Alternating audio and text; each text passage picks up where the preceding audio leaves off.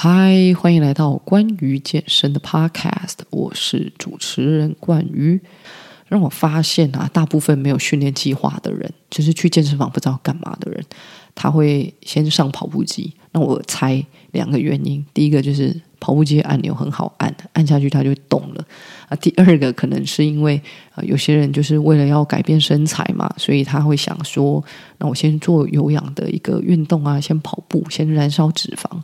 那等到可能二三十分钟之后，哦，就下来啊，因为他可能同时也知道说，诶，重训也很重要，肌肉量啊，这个肌力也非常的需要被重视哦，所以呢，到时候再来做一些重量训练的动作。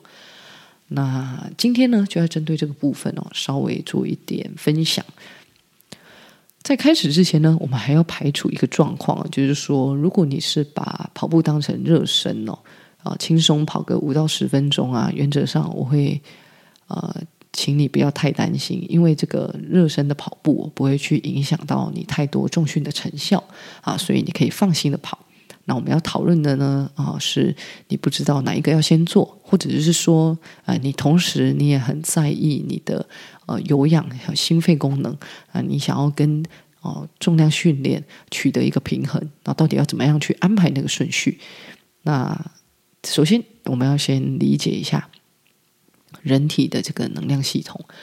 人体的能量系统啊，分为无氧跟有氧哦两大类。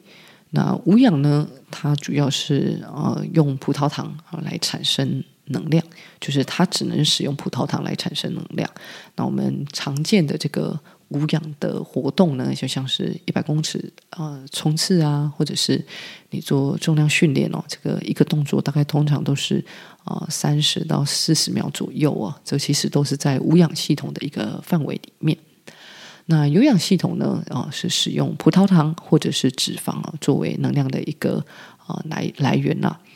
那有氧呢啊最常见的，就像我们刚才讲的，你跑步或者是你坐在啊位置上办公。你坐在车子里面啊，听 podcast，这个都算是哦有氧系统里的一个范畴。好啦，那我们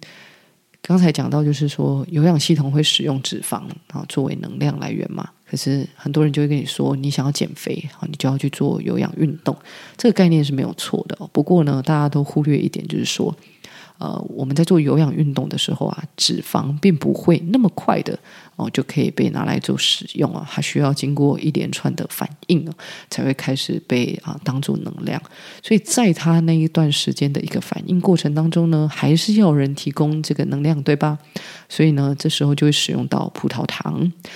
意思就是说，当你啊做完这个有氧训练的时候啊，不代表说你就是完完全全的啊去燃烧了你的一个脂肪哦，在过程当中，葡萄糖也是有参与这个能量的供给的。好，那这时候你又要去做重量训练了。那我们刚才也提到，重量训练是属于无氧的一个啊系统。那无氧呢，只依靠葡萄糖来作为啊这个啊产生能量的这样子的一个。来源好啦，那你刚才跑步的时候已经用了葡萄糖，然后你现在重训又要葡萄糖，葡萄糖没有那么多的状况下，会产生怎么样的状况呢？啊，第一个你可能就会使不上力，哦，就是因为系统嘛的这个能量供给啊没办法那么及时，所以你在产生力的上面就会有差异。啊，严重一点的人呢，可能就会觉得。呃，头昏眼花，那最后你的训练呢，反而就是成效就就打折了。所以，假如呢你是有氧跟无氧哦都想要做的人，第一个我们会优先呢建议你最好是让他们分天做，好，一天有氧，一天无氧，那彼此之间呢系统的干扰会少一点。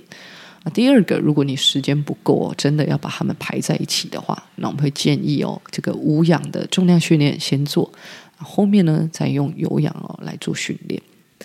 那第三种情况啊，这个情况比较特殊，就是呃，我刚才想到的，想额外加的，就是说你可能训练时间已经很少了，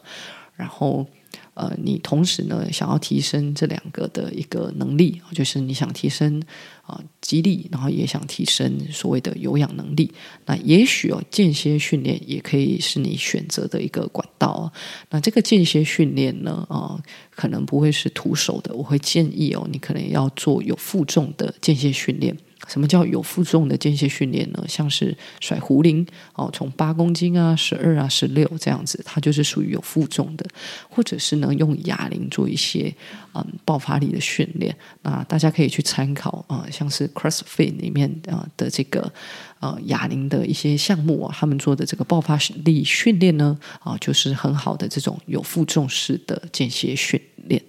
所以呢，这边来总结一下哦，因为考虑到能量使用的问题，好，我们会建议就是你的重量训练哦，跟这个呃有氧的训练是分天做最好。那硬要排在一起的话呢，啊，可以先重训后有氧。那假设时间真的很不够，然后又想要两者的能力都提升，就是想要提升肌力，也想要提升有氧能力，那么有负重式的间歇式训练可能会是比较适合你的。OK，那我今天呢要讲的内容大致上告一段落。如果内容中你有不清楚或者是想要讨论的，欢迎在 IG 上面搜寻 GWEN 的 COACH 留言或者是私讯都可以。另外，如果你觉得我的频道不错呢，也可以到 Apple Podcast 上面评分和留言，帮我把这个节目啊分享给你身边有在健身或者是想要健身的朋友。那我们就下一集见，拜拜。